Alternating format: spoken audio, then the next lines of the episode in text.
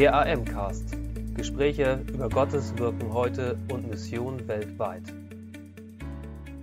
Herzlich willkommen, liebe Missionsbegeisterten da draußen. Ich heiße euch willkommen zum AM-Cast, dem Podcast der Allianzmission. Hier geht es um Gottes Wirken weltweit und Neues aus der Mission. Heute habe ich einen Gast bei mir, der gar nicht so weit gereist ist, weil er nämlich wie ich in Eversbach wohnt und ähm, bei der Allianzmission ähm, ja, angestellt ist, aber auch ganz viel Zeit hier verbringt. Ich habe Albert bei mir, Albert Giesbrecht, ähm, und begrüße dich erstmal ganz herzlich. Vielen Dank. Ja. Albert, ähm, fangen wir mal ganz früh an. Wo wurdest du geboren und äh, was hat dich nach Deutschland gebracht? Ich bin in einer deutschen Familie geboren, in Tadschikistan, Dushanbe, der Hauptstadt, in einer Großfamilie, christlichen Familie. Und äh, als äh, sogenannten Volksdeutsche wollten meine Eltern und Großeltern schon immer aus dem kommunistischen Land raus. Und das klappte erst, als äh, das Land die neue Gesetze durch Perestroika eingeführt hat, das uns ermöglicht hat, dann äh, Ende 80er Jahre nach Deutschland auszureisen. Wie kommt es denn, dass deine Familie ursprünglich, äh, also deine ursprünglich deutsche Familie überhaupt in Tadschikistan war und wo ist Tadschikistan ungefähr? Äh, meine ursprüngliche, also meine äh, Vorfahren, das ist der Uropa, der kam aus Deutschland mhm. nach Russland und äh, in Russland hatten die eine, die erste 50, 100 Jahre eine gute Zeit. Sie waren Landwirte an der Wolga, in der sogenannten Wolga-Deutschen Republik, autonom, mhm. äh, verwaltet von den Deutschen. Da ging es ihnen gut. Als dann der Kommunismus äh, begann zu, zu regieren, dann hatten die Probleme bekommen, weil sie auch Christen waren, die überzeugten Mennoniten und auch Waffen in der Hand nicht nahmen und mhm. Pazifisten waren. Und das machte es das Leben schwer, mhm. so dass sie dann verfolgt wurden. Einmal, weil sie äh, Christen waren, auch als Deutsche später, als der Zweite Weltkrieg sich anbahnte. Und äh, Deshalb mussten die von Russland fliehen, noch mhm. vor dem Zweiten Weltkrieg. Auf diese Weise sind die dann über Kasachstan, über kasachische Steppe, nach Usbekistan und Tadschikistan gekommen. Okay. Und dabei hatten die etwa ein Drittel der Familie verloren. Oh, okay. Weil der, die äh, Fluchtwege und die Flucht äh, sehr schwer war in der Hitze, in der äh, Sind die zu Fuß Kälte, oder auf Pferdekarren? Zu, oder? Auf Pferdekarren mhm. und äh, zum Teil zu Fuß. Äh, zum Teil wurden die dann verhaftet oder mhm. geschnappt, äh, wieder zurückgebracht mhm. oder auch verurteilt und ins Gefängnis gebracht. Mhm. Zum Teil ohne verurteilt zu werden, erschossen. Mhm. Ähm, ja, auf diese Weise sind etwa 25 bis 30 Prozent der Familie ums Leben gekommen. Wow. Und so sind die Anfang der 30er Jahre in Tadschikistan gelandet. Tadschikistan ist die südlichste Republik der ehemaligen Sowjetunion, jetzt mhm. ein selbstständiger Staat mhm. und grenzt mit Afghanistan. Okay, da hat man eine ungefähre Vorstellung. Mhm. Ja, eine krasse Familiengeschichte. Hast du noch, äh, in welchem Alter bist du nach Deutschland gekommen? Ich bin schon 24 gewesen, mhm. 1988. Ein Jahr davor hatte ich mhm. geheiratet, meine mhm. Frau Irina. Mhm. Und dann, wie gesagt, 88 sind wir nach Deutschland gezogen. Ist denn Tadschikistan, also hast du noch lebendige Erinnerungen von damals an das Land und ist Tadschikistan heute für dich noch etwas, das du als Heimat bezeichnen würdest? Die Frage mit der Heimat ist äh, ziemlich schwierig für uns. Wir haben uns da nie als Heimat gefühlt. Hm. Wir waren immer fremd und uns wurde auch das deutlich gemacht. Wir sind nicht zu Hause. Hm. Wir waren nie in Russland zu Hause, waren nie in äh, Tadschikistan zu Hause. Hm. Als Heimat kann man es nicht bezeichnen. Aber insgesamt ging es uns gut dort. Es war friedlich, mhm. äh, friedliches Miteinander. Es ist ein muslimisches Land, mhm. aber mit kommunistischer äh, Regierung gewesen. So, deshalb ging es soweit okay. Aber wir waren nie zu Hause dort. Mhm. Äh, meine Eltern und Großeltern wollten schon immer weg. Mhm. Seitdem der Kommunismus herrscht, wollten sie weg, weil es nicht mehr so war, wie es davor war. Mhm. Und ähm, deshalb ähm, der Umzug nach Deutschland und in Deutschland ankommen, war dann Ankommen in der Heimat. Das war mhm. von Anfang an bei uns so eingeprägt, mhm. dass wir nicht dahin gehören, sondern wir mhm. gehören nach Deutschland. Wo war das? Wo seid ihr angekommen? Wir sind erstmal in Bielefeld angekommen. Mhm. weil da unsere Verwandten war, Ja. waren. Ja. Und kurz Zeit später dann nach Eversbach gezogen. Mhm. Warum nach Eversbach? Das hat auch eine Geschichte. Mein Onkel wohnte in Wetzlar und er hat den Norbert Müller kennengelernt Mhm. äh, von Rital. Und dann gab es ein Treffen Mhm. und da hatten wir uns entschieden, die FWG Eversbach Mhm. durch Norbert Müller und äh, manche anderen haben uns äh, aufgenommen oder eingeladen, Mhm. hierher zu kommen mit zehn Familien. Mhm. Damals hieß es in der heimischen Zeitung, die ersten Russlanddeutschen ähm, im Landil-Kreis Mhm. Mit äh, 20 Erwachsenen und 34 Kindern. Ja. Das war eine interessante äh, äh, Ereignis Ja. hier in Eversbach Ja. für die Gemeinde, für den Ort und insgesamt. Okay. Ähm, von dem, was ich so an Bildern gesehen habe, ich war leider noch nicht selber da, gibt es doch einen gewissen Unterschied zwischen den schroffen Bergen Tadschikistans und den sanften Hügeln Eversbachs. Wie war denn der Wechsel für dich? Es ist schon sehr unterschiedlich, natürlich. Auch das Klima in Tadschikistan ist sehr heiß, Mhm. bis zu 50 Grad äh, Mm. im Sommer Mhm. und sehr mildes Klima im Winter. Äh, gleichzeitig natürlich in den Bergen, das ist äh, Pamirgebirge, Mhm. übersetzt Dach der Welt, Mhm. mit der höchsten Spitze über 7600, äh, 700 Meter. Mhm. Das ist ein Ausläufer vom Himalai-Gebirge. Äh, von da ist sehr geprägt, geprägt von äh, den äh, Bergen, das Ja. Land und die Natur. Aber in den Tälern, da war es sehr heiß und Ja. sehr warm. Und von da war das jetzt einerseits ein Riesenunterschied.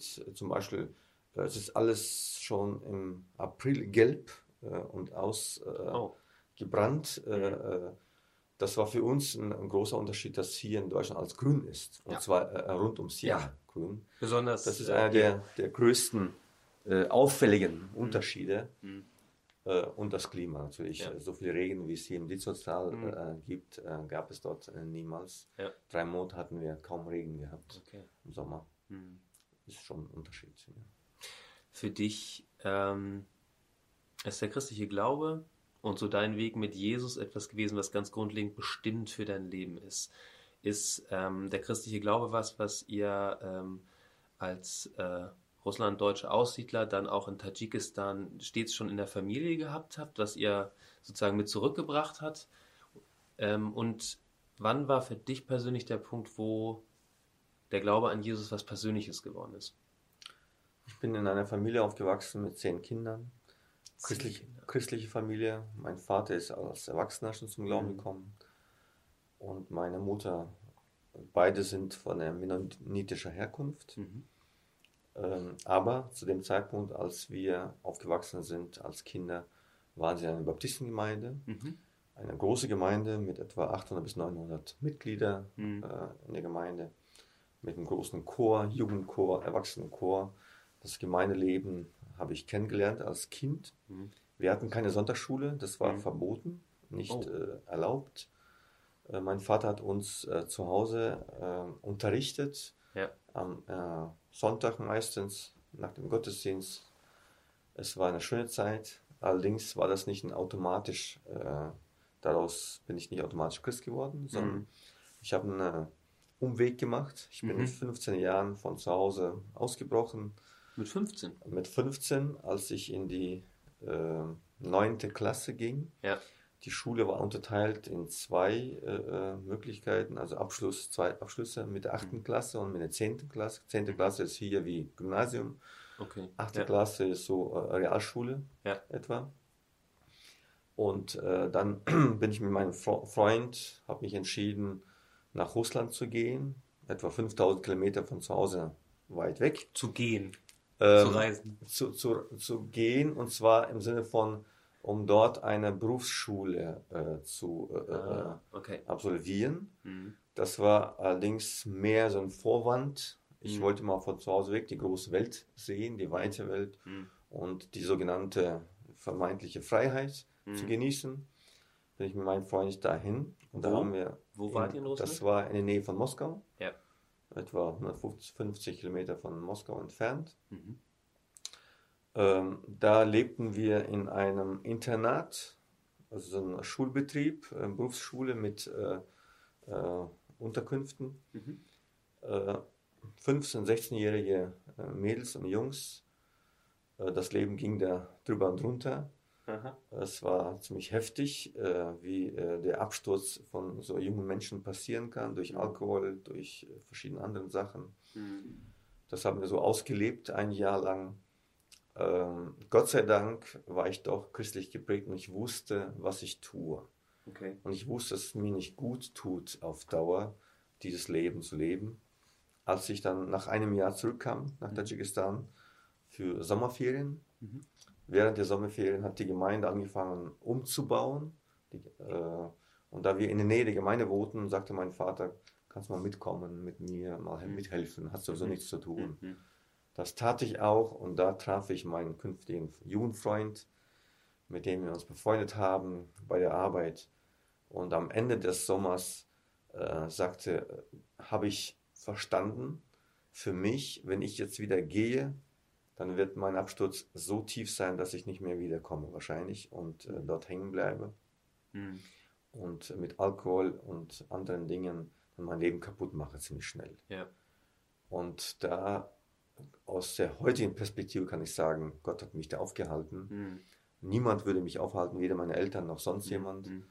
Aber äh, im Herzen hat Gott zu mir schon gesprochen und mir deutlich gemacht, wenn du jetzt gehst, mhm. dann ist das eventuell auch äh, dein Ende. Mhm. Es sind ein paar Jungs dort, die wirklich im Knast gelandet sind, die später mhm. gestorben sind, mhm. weil das Leben in der sogenannten Gemeinden, also vermeintlichen Freiheit, doch nicht so ist. Mhm.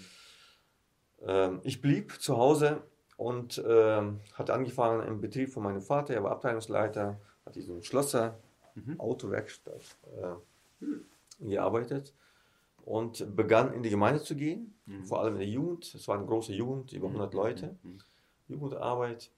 Und äh, da habe ich im Laufe des Jahres, des nächsten Jahres dann auch wieder Fuß gefasst und an einem der Jugendabende hat Gott zu mir gesprochen durch ein Zeugnis, durch eine, einen geistlichen Impuls.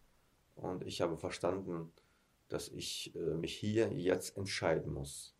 Hm. Und die Ahnung gehabt, wenn ich mich jetzt nicht entscheide, dann habe ich die Gefahr, dass ich wieder dann raus hm. äh, aus der Gemeinde gehe. Hm. Und ich habe auch einen anderen Freundeskreis noch damals gehabt, hm. der mich auch dann gezogen hat. Hm. Und da habe ich mich entschieden für Jesus mit äh, 17 Jahren. Und äh, das bereue ich bis heute nicht. Mhm.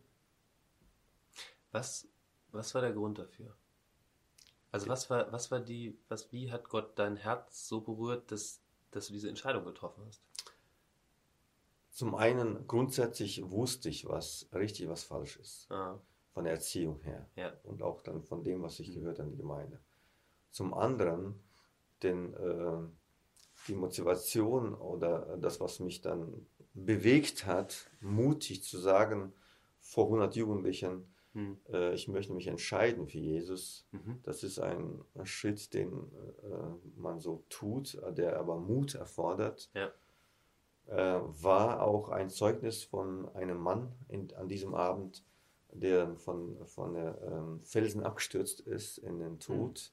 Mhm. Einem jungen Mann, 20 mhm. Jahre alt ähm, dessen Freund äh, äh, darüber sprach. Mhm. Das hat mich auch sehr betroffen gemacht. Mhm.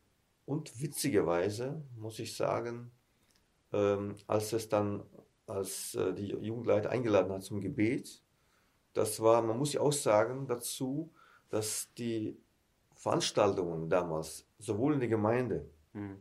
äh, die Gottesdienste, aber auch die Jugendveranstaltungen, sie waren sehr evangelistisch geprägt. Mhm.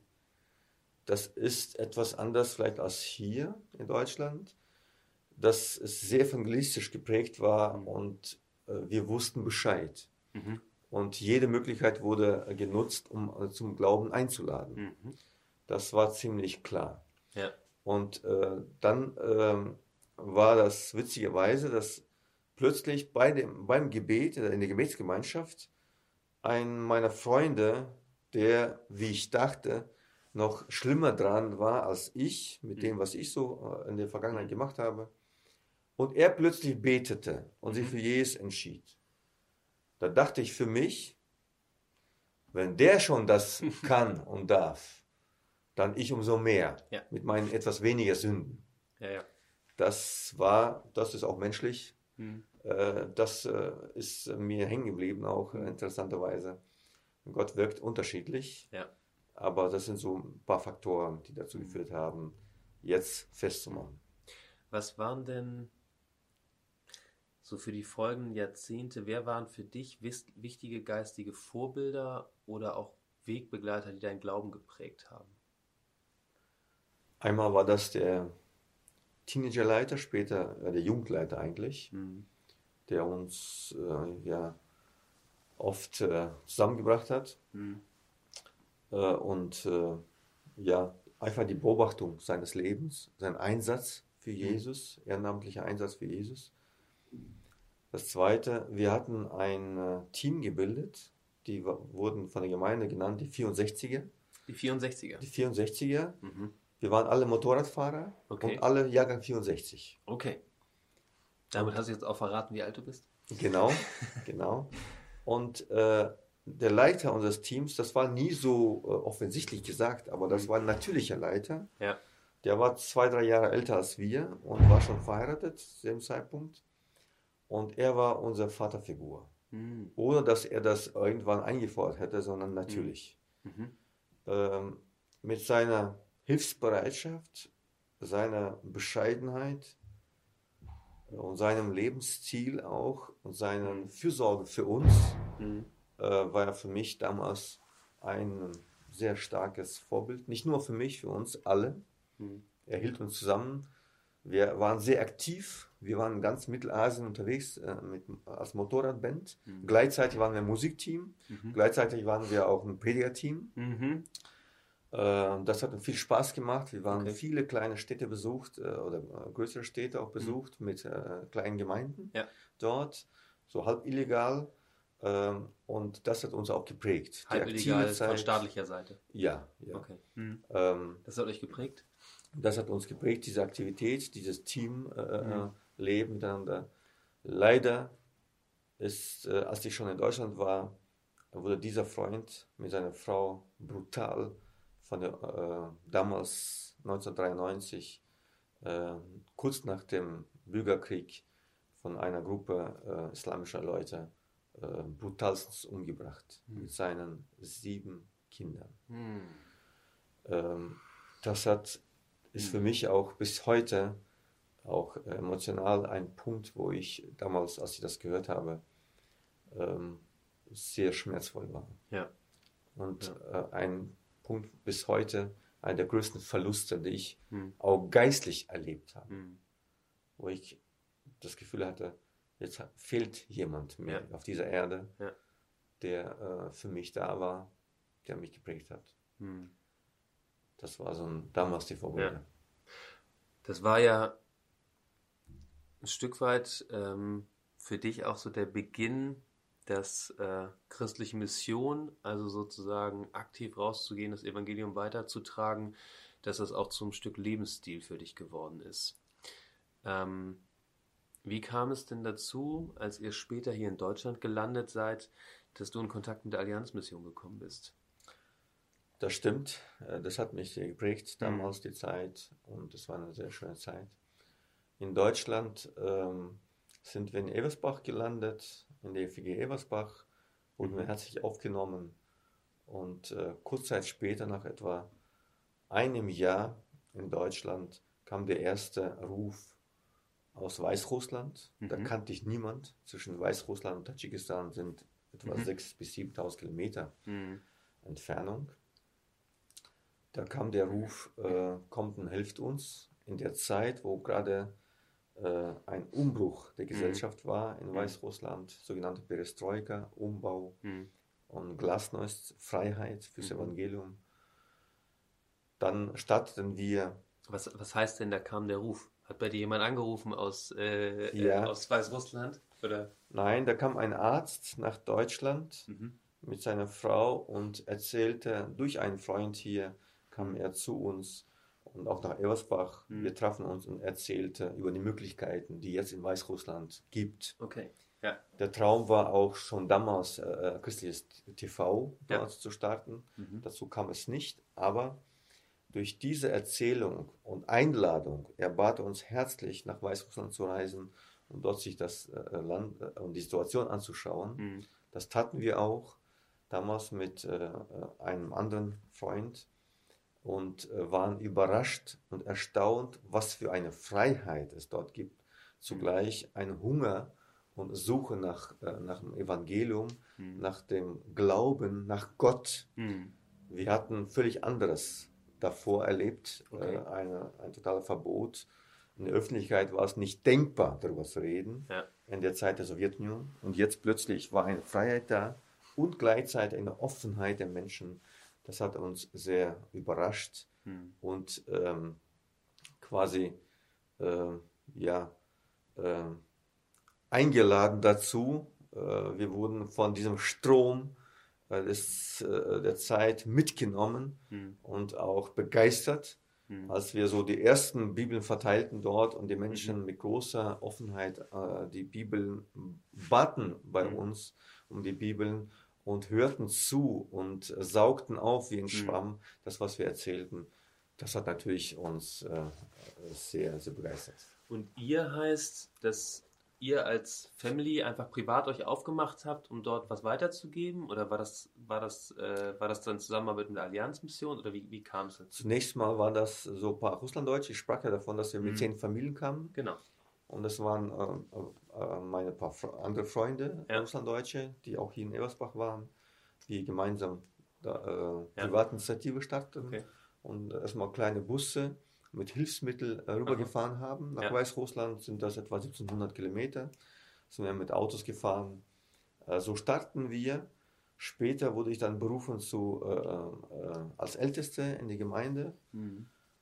Und äh, im äh, Ältestenkreis mhm. war ein Vorstandsmitglied der Allianzmission. Wenn ich dann berichtete mhm. nach meinen Reisen nach Weißrussland mhm. über das, was wir erlebt haben mhm. dort, begeistert, dann ähm, hat das äh, mein Bruder im Elsternkreis, der auch Vorstandsmitglied in der Allianzmission äh, war, gesagt, mhm. es wäre doch gut, äh, dass du mal in die Allianzmission kommst und das berichtest, Aha. ob es nicht etwas auch äh, ja. wäre, um gemeinsam mit der Allianzmission äh, eine ja. systematische Arbeit zu starten. So kam es dazu, dass ich zur Allianzmission eingeladen wurde. Damals noch Heinz Müller mhm. als Missionsleiter. Und, äh, und hast sozusagen gleich ein Missionsland mitgebracht. So ungefähr, genau. Mhm. Genau. Ja, über äh, die, äh, was in den letzten 30 Jahren äh, in der Zusammenarbeit in Weißrussland gewachsen ist, darüber haben wir einen ausführlichen Artikel in der MOVE. Ich lade alle Leser ein, da gerne mal reinzuschnuppern. Ähm, hat mich sehr bewegt, gerade auch unseren Partner aus Weißrussland hier letztes Mal persönlich kennenzulernen, der hm. berichtet hat von der Arbeit und dem, was dort gewachsen ist. Ähm, warum hast du dich denn entschieden, äh, dass du bei Allianz Mission nicht nur was erzählst, sondern hier Teil der Missionsfamilie, wie das immer gern genannt wird, zu werden? Es war mir damals erstmal überhaupt nicht bewusst und überhaupt nicht denkbar, dass ich mal bei der Allianzmission mitarbeite. Hm. Warum äh, nicht? Weil ich keine theologische Ausbildung hatte, weil ich ganz, Also du bist als Schlosser ausgebildet? Ich war damals als äh, Autoschlosser ausgebildet mhm. worden, später noch an Textilfabrik gearbeitet. Mhm und äh, auch Maschinen bedient. Mhm. Und, ähm, und, hier dann äh, hatte ich in einem Werk gearbeitet in mhm. Deutschland, auch äh, computergesteuerte Maschinen bedient. Mhm. Und das Leben als, normal, als, als Vater einer Familie, wachsende Familie, dann gestaltet auch. Wir hatten mhm. zu dem Zeitpunkt schon drei Kinder, mhm. die nacheinander kamen. Mhm. Meine Frau, von da war das für mich äh, zunächst mal als eine Möglichkeit, wieder wie in Tadschikistan ähnlich, ehrenamtlich etwas mitzugestalten. Mhm. Und ähm, weil die Situation in Weißrussland so krass war, mhm. so eine Möglichkeit bot, äh, waren wir in diesen in diese Möglichkeit reingezogen, wurde ich in diesen in diesen äh, in diese Arbeit reingezogen mhm. und ich habe kaum selbst erstmal reflektieren können, was da passiert Mhm. Wir haben mehrere Touren, Reisen gemacht dorthin ehrenamtlich, dann später auch ehrenamtlich mit der Allianzmission. Mhm. Damals war Reinhard Henseling zuständig für, für Osten, äh, äh mhm. also für mich quasi. Mhm. Ich habe ehrenamtlich mitge mitgeholfen und offiziell ist dann äh, Rainer Tenslin mitgereist nach Weißrussland, um zu schauen, was können wir dort aufbauen, wie können wir mhm. unterstützen, die einheimischen Christen, äh, die vor einer plötzlichen Herausforderung standen. So kam ich nach und nach und meine Freizeit, äh, mein Ehrenamt war ziemlich schnell, schnell äh, äh, mehr als dein Job. Ja, mehr als mein Job und äh, die Zeit war ja, ausgeschöpft. Ja, ja, ja. Ich habe meinen ganzen Urlaub dafür verbraucht im Laufe der Zeit und, und alles, was möglich war. Aber die Arbeit äh, wuchs gleichzeitig dort und die Chancen dort, das wollten wir nicht verpassen. So hat die Allianzmission mich dann nach äh, einigen Jahren, mhm. 1997, äh, vorgeschlagen, eine Teilzeitarbeit äh, mhm. zu starten hier. Das bedeutete, drei Monate unterwegs äh, für die Allianzmission zu sein und der Rest äh, dann weiter im Betrieb zu arbeiten. Diese drei Monate waren ziemlich schnell ausgeschöpft, mhm. weil dann wir das zweite Land starteten, Tadschikistan, mhm. wo wir hin auch eingeladen wurden mhm. äh, und wo auch zugleich ein Bürgerkrieg äh, äh, ähm, äh entbrannt ist, entbrannt ist ja. und viel Not ja. Ja. und gleichzeitig wiederum auch das muslimische Land Tadschikistan plötzlich ähm, offen wurde fürs Evangelium. Ja die Not hat uns dazu geführt, dass wir anfingen, viele Pakete zu packen und äh, zu Menschen zu schicken. Mhm. Äh, Container, äh, Hilfscontainer gepackt und dann auch selbst dahin gereist, mhm. auch mit äh, der Allianzmission zusammen. Mhm. Also ich berichtete äh, von äh, den Möglichkeiten in Tadschikistan, hatten wir auch dann Reisen gestartet nach Tadschikistan. Und als wir mhm. entdeckten in Tadschikistan auch diese überraschende äh, Offenheit mhm. unter Moslems mhm.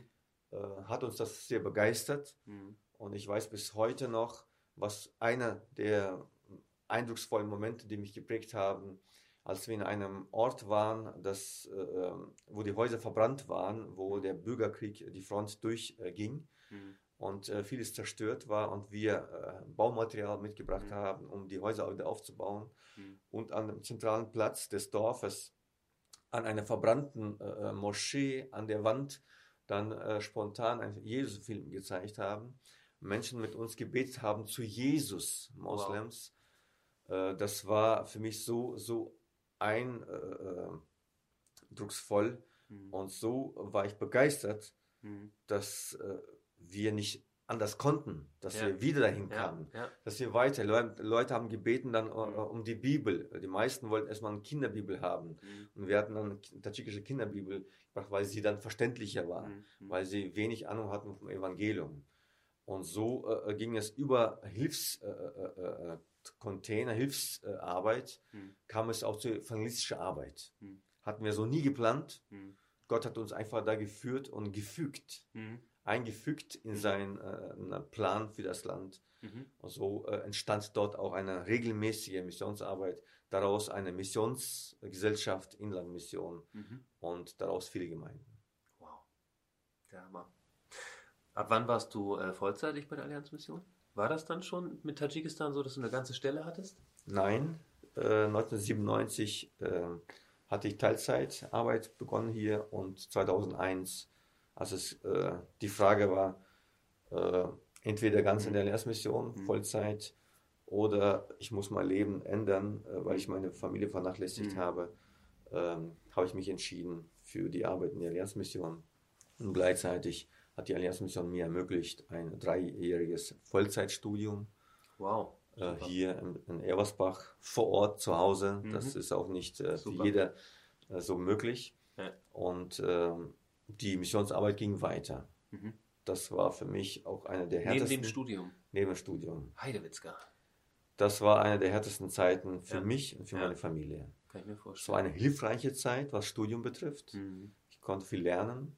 Ich durfte meine Arbeit, äh, Missionsarbeit weitermachen. Mhm. Äh, zu dem Zeitpunkt hatten wir uns nicht mehr uns vorstellen können, ohne Missionsarbeit, auch als mhm. ganze Familie. Mhm. Meine Frau steht zu 100 Prozent dahinter. Wow. Aber leider muss ich sagen, es sind auch Fehler passiert, äh, indem ich in dieser Zeit äh, wenig äh, Zeit hatte für meine Familie und für meine Kinder, vor allem aufwachsende mhm. Teenagers. Ähm, aber Gott hat das wieder gut gemacht. Hm. Das ist toll, das sagen zu können. Ja. Du hast äh, Ein Titel Missionssekretär, der irgendwie alles und nichts heißen kann. Was macht denn Missionssekretär eigentlich?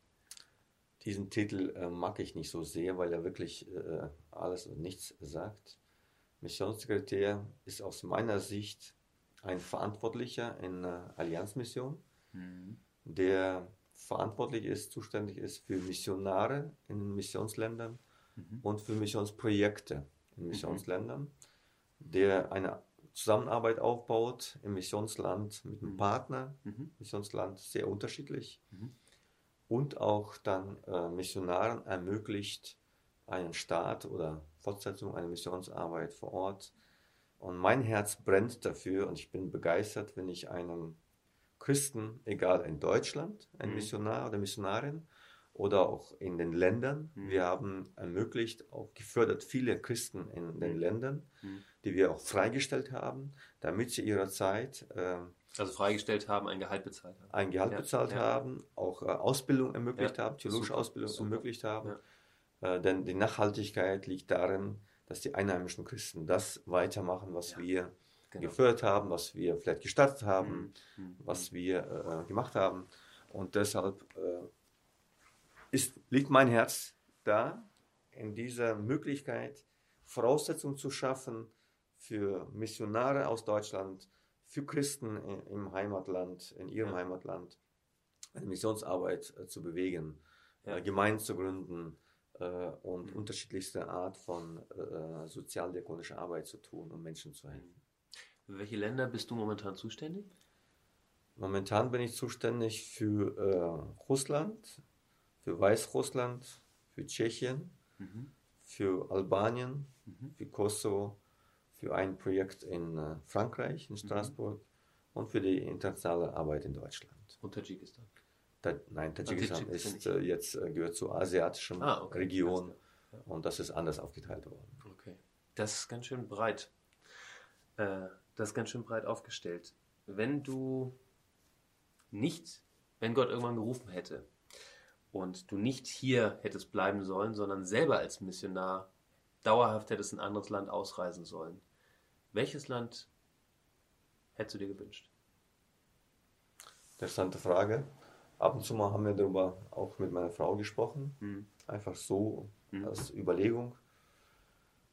Ich kann mir Russland vorstellen, mhm. weil ich die Sprache spreche. Das ist praktisch. Sehr praktisch und äh, die Kultur mhm. einigermaßen kenne. Ich könnte mir auch Tadschikistan vorstellen. Mhm. Ist, äh, weil ich von daher komme auch und auch Tadschikisch zwar nicht kann, mhm. aber denke ich schnell lernen würde, mhm. weil die Grundlage damals in der Schule gelegt wurde. Mhm. Das heißt, mit äh, Tansania, Japan oder Brasilien könnte man dich nicht locken. Ich bin ein äh, etwas pragmatischer Mensch mhm. und lösungsorientiert. Hm. Ich glaube, es würde wenig Sinn machen. Hm. Äh, ich äh, kann mir vorstellen, wenn Gott auf eine wunderbare Weise mich dahin rufen würde, hm. dann würde ich dahin gehen. Ja. Aber äh, sonst äh, kann ich mir äh, das so hm. nicht vorstellen. Hm. Wobei ich grundsätzlich gerne unter anderen äh, Kulturen bin. Mhm. Sehr gerne. Ich kann auch mit Afrikanern, ich kann mit mhm. Asiaten. Mhm. ich fühle mich pudelwohl ja. äh, in der internationalen Arbeit. Ja. Deshalb äh, habe ich jetzt mit den Kulturen kein Problem, aber in meinem Alter und in meiner Situation wäre es wahrscheinlich sinnvoller, ja. in, in Ländern zu sein, wo ich äh, ja. Sprache kann. Ja. Ähm, was war über die Jahre vielleicht ein besonders beeindruckender Gottmoment in deiner Arbeit? Zwei hast du benannt. Einmal dieses Erleben dieses geistigen Aufbruchs in Weißrussland, dann auch dieser spezielle Moment, wo ihr im Bürgerkriegsland Tadschikistan den Jesus-Film äh, gezeigt habt ähm, und mit äh, Muslimen zusammen zu Jesus gebetet habt. Gab es noch einen, gab es in den letzten Jahrzehnten noch einen anderen Moment, gerade in der Arbeit als Missionssekretär, der besonders hervorsticht? So ein Gottmoment, wo du gesagt hast, wow, hier bewegt Gott gerade was? Im letzten Jahrzehnt vielleicht. Wir hatten später dann gestartet die äh, Missionsarbeit in Russland. Ja. Von Tadschikistan aus hatten wir tadschikische Missionare ausgesandt nach Russland. Ja. Du kennst äh, Grigorich. Genau, ich bin dort vor Ort gewesen Frau, und genau, habe es genossen. In Saratov. Ja. Und äh, für mich ist eine sehr starke Motivation, wenn ich sehe, wie Gott Menschen verändert, Menschenleben verändert. Aha. Und äh, in Russland war der Staat auch nicht einfach, verbunden mit viel Zweifeln, mhm. Anfechtungen, sowohl für Missionar als auch für mich als Verantwortliche. Die Frage bewegt ja immer einen, der initiiert etwas, klappt es oder klappt es nicht. Mhm. Auch vor den Gremien muss ich ja verantworten, dass, mhm. dass wir dort starten. Und äh, als äh, die ersten Menschen zum Glauben fanden, wie wir sagen, so wirklich aus der Welt, mhm. Menschen, die mit der Gemeinde, mit dem Evangelium nichts im Leben zu tun hatten mhm. bis dahin, mhm. da war eine Frau, die unterwegs war zum Selbstmord. Mhm. Eine junge Dame, die zwei Kinder hatte, die mhm. sie, sie abgeben musste, mhm. dem Staat, weil in einem Drogenrausch ihr Lebensgefährte auf sie eingestochen hatten, auf ihre Mutter eingestochen hat. Mhm. Und äh, sie ja. selbst auch drogensüchtig war, alkoholsüchtig mhm. und äh, sie dann, nachdem äh, sie ihre Kinder verloren hat und die Mutter gerade noch mal so überlebt hat, durch die äh, Verletzungen des äh, Lebensgefährten, sie keinen Sinn im Leben äh, äh, sah. Mhm. Und diese Frau wurde aufgehalten von einer schon zum kurz davor zum Glauben kommenden mhm. Frau, die sie in unsere Gemeindegründung eingeladen hat. Ja. Diese Frau hat in dieser Gemeinde, äh, für, die wir gestartet haben und äh, viele Anfechtungen haben, ja. gehabt hatten, äh, in dieser Gemeinde hat sie erlebt eine Aufnahme, ja. eine Zuwendung, ja. Liebe. Sie hat nichts von der Predigt verstanden, aber sie hat sich aufgenommen gefühlt. Und sie hat ihr Selbstmord erstmal zur Seite geschoben. Sie kam zum Glauben. Durch sie kam ihre Mutter zum Glauben. Sie sagte eines Tages mir, Albert, ich kam eines Tages nach Hause und sah meine Mutter nicht mehr mit einer Flasche in der Hand, was das normale Bild war für sie Leben lang, sondern mit einer Tasse Tee.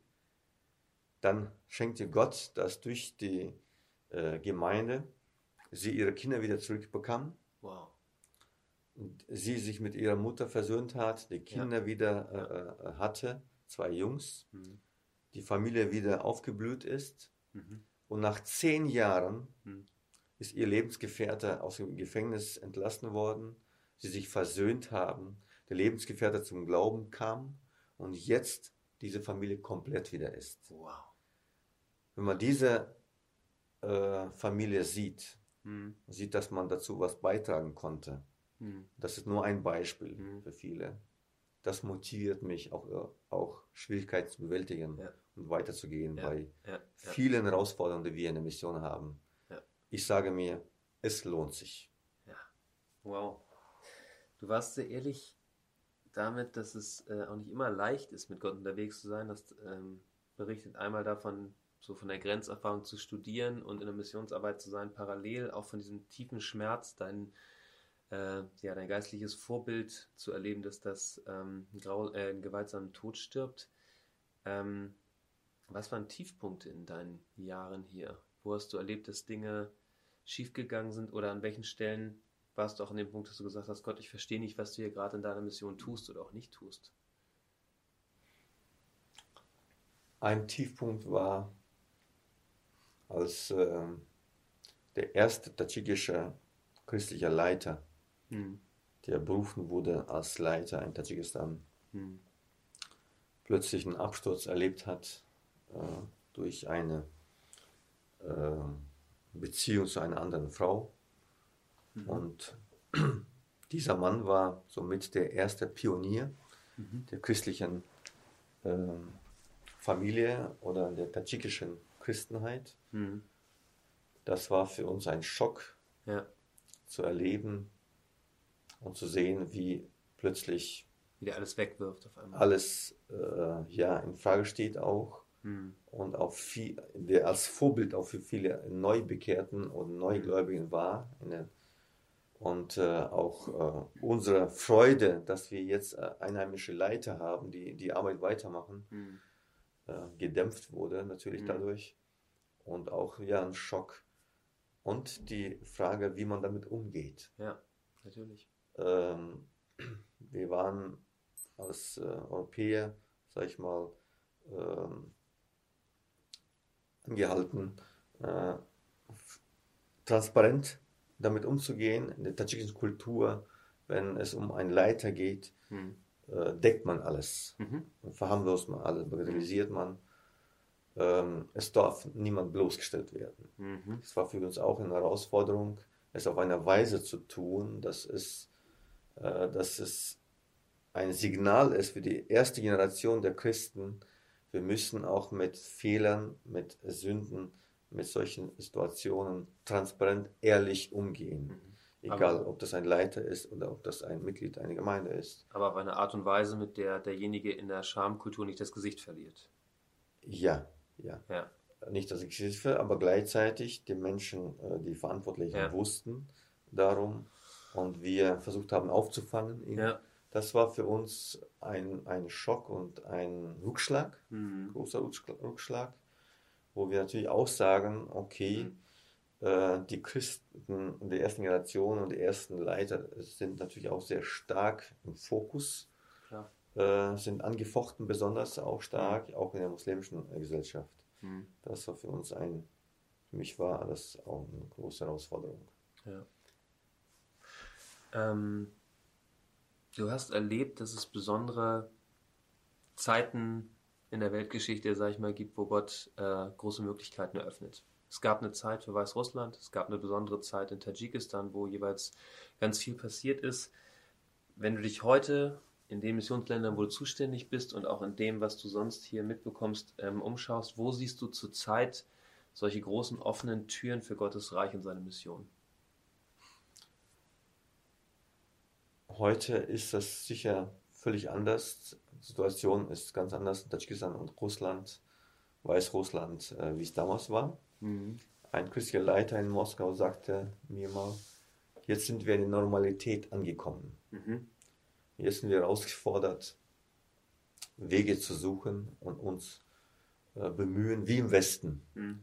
Jetzt äh, müssen wir um jeden Einzelnen mhm. äh, kämpfen und äh, Wege suchen, kreativ werden, innovativ äh, werden, was mhm. sehr anstrengend ist. Mhm. Aber die Möglichkeiten gibt es. Mhm.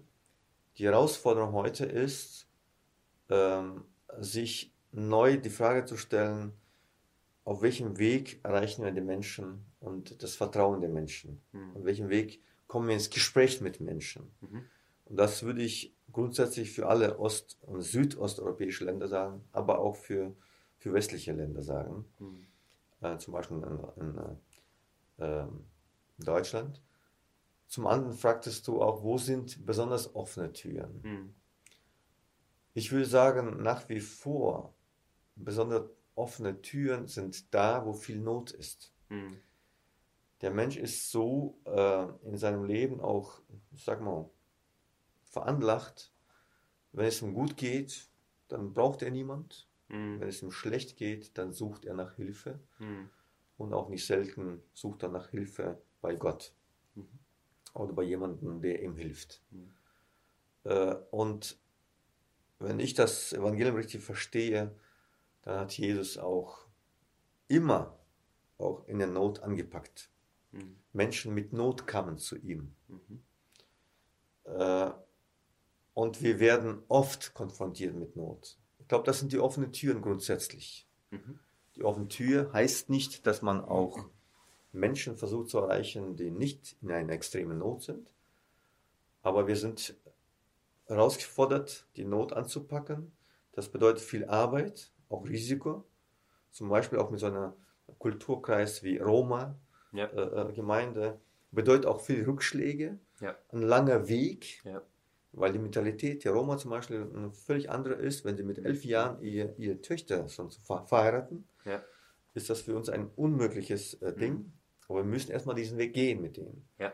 Da Not. Und wir haben aber auch erlebt, auch jetzt in den letzten zehn Jahren, zum Beispiel in Russland oder in Weißrussland, dass durch die Not, durch, wenn wir zum Beispiel mit einer Randgruppe starten zu arbeiten, mhm. dass durch diese Arbeit, soziale Arbeit, wir auch die anderen Menschen erreichen. Mhm.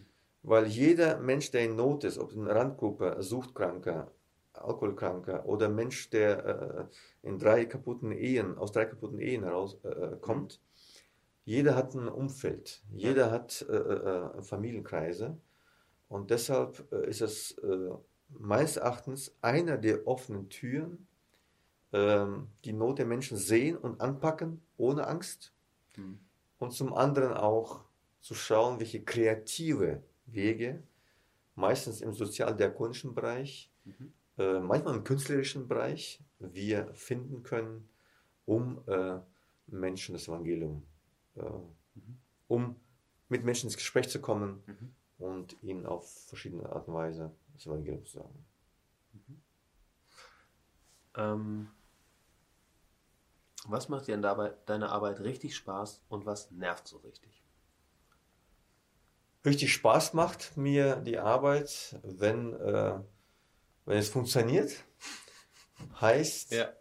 wenn wir zum Beispiel einen Gottesdienst feiern, nach äh, fünf Jahren der Gemeindegründung und mhm. ich sehe Menschen, habe ich jetzt bis jetzt noch visuell, jetzt äh, letztes Jahr ganz neu ja. hatten wir gefeiert, den Eröffnungsgottesdienst in Straßburg. Mhm nach zweijährigem Start und viel Arbeit dort. Mhm. Äh, am Beginn hat man sehr viel Fragen, Anfechtungen, Herausforderungen. Ja. Wenn man bei so einem Gottesdienst dann Menschen sieht, die da sind, dann sagt man, es lohnt sich. Mhm. Es hat sich gelohnt mhm. und es wird sich weiter lohnen, mhm. für diese Gemeinde einzustehen mhm. und vieles dafür einzusetzen, dass mhm. diese Gemeinde wächst. Gemeinde wächst bedeutet ja, dass einzelne Menschen zum lebendigen Glauben an Jesus finden. Ja. Und das ist für mich, äh, das macht mir Spaß, wenn man es so sagen kann. Mhm. Das macht mir echt Freude, das motiviert mich. Mhm.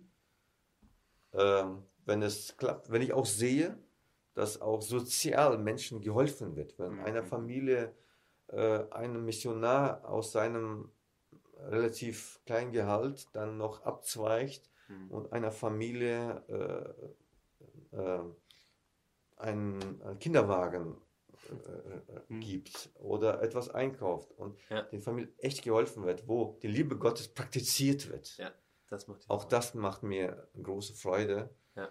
wenn unsere Missionare, Missionarinnen, unsere Gemeinden so geprägt werden, dass sie wirklich auch die Not sehen, den Menschen helfen und relevant werden, auch wirklich für ihr Umfeld. Was nervt? Nervt Konflikte. Ah, Konflikte sind immer doof. Konflikte in der Mitarbeiterschaft, mhm. nervt, nervt, ähm,